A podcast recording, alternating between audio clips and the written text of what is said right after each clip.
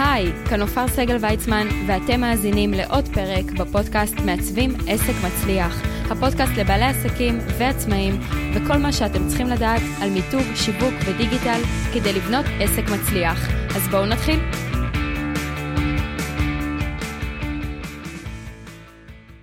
אז היום אנחנו שוב בפינתנו טוב ששאלת, והיום אנחנו מעלים שאלה של רינה, ורינה היא רואת חשבון והיא שואלת. היי נופר, הייתי בהרצאה שלך בזום על ממירים את המיתוג לדיגיטל. במהלך ההרצאה סיפרת שנהוג לשלב באתר עד ארבעה צבעים. רציתי לשאול מדוע. יש לי בלוגו שלושה צבעים, וכשבנו לי את האתר, השילוב בין שלושתם לא עובד טוב. תודה רבה על כל הפרקים שלך ועל הפינה הנהדרת הזו.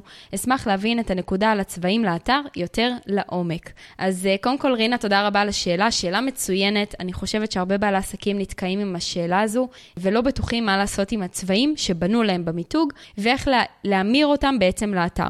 אז uh, כמו שרינה סיפרה, באמת בהרצאה של ממירים את המיתוג לדיגיטל, או בסדנת uh, מיתוג עסקי מנצח, אני באמת מספרת שנהוג לשלב באתר עד ארבעה צבעים.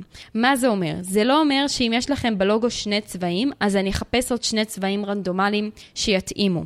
לרוב, כל אתר, בעיקר היום, בעידן של היום, יכלול גם את הצבע הכהה.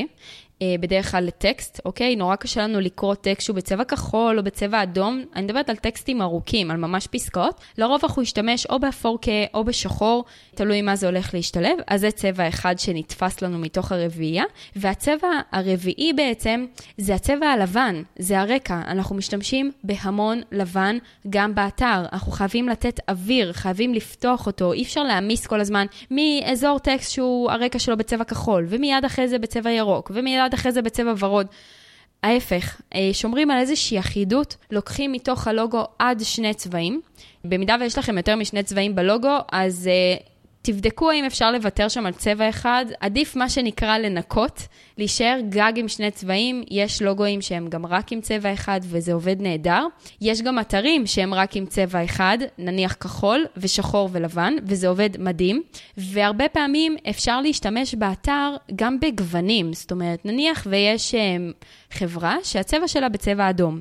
יכול להיות שאפשר להשתמש באדום בהיר, שהוא יותר לכיוון האפרסק, ואדום בורדו. זאת אומרת, נשארתי על. פלטה אחת של צבעים, מונוכרומטית, ויחד איתה שילבתי עוד צבע כהה כמו אפור כהה או שחור, ולבן שזה הצבע רקע, אלא אם כן יש לי איזשהו רקע כהה, נניח אדום בורדו, ואני לא יכולה לכתוב עליו בצבע שחור כי לא יראו כלום, אז אני אשתמש בכותרת לבנה למשל, או אכתוב את הטקסט בלבן.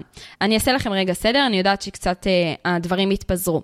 אז קודם כל, רינה, אה, בגלל שציינת שבלוגו יש לך שלושה צבעים, אז הייתי ממליצה לוותר על אחד באתר, להשתמש בשניים עיקריים שעובדים טוב ביחד, אוקיי? קחו בחשבון שיש הרבה צבעים שיכולים לעבוד נהדר אחד ליד השני, אבל לא אחד על השני. מתי זה קורה באתר שבעצם הצבעים צריכים להיות אחד על השני? למשל בכפתור, למשל בכפתור של שליחה, או אה, לתיאום שיחת ייעוץ, או כפתור חיוג, נניח של מספר טלפון, וזה כפתור, יש לו איזשהו רקע בדרך כלל, כדי להבליט שזה בעצם כפתור, אז אה, נניח והצבעוניות היא כחול וירוק, אני חושבת שיהיה מאוד בעייתי שהטקסט בכפתור יהיה בצבע ירוק והרקע יהיה בכחול.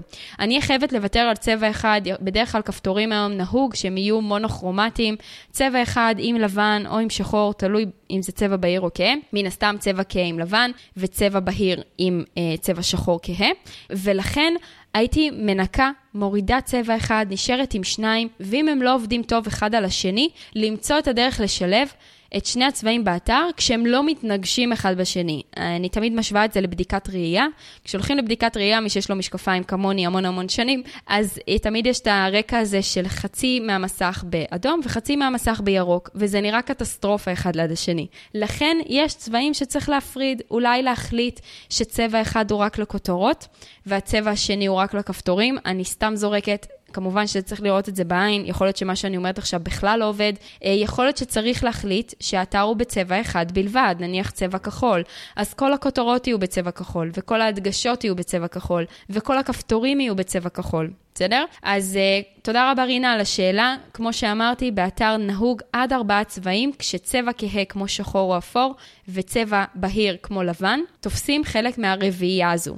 מי שרוצה לראות את הדוגמאות, אז אתם יכולים להיכנס כמובן uh, לאתר שלי ולראות שם את כל האתרי תדמית שבניתי.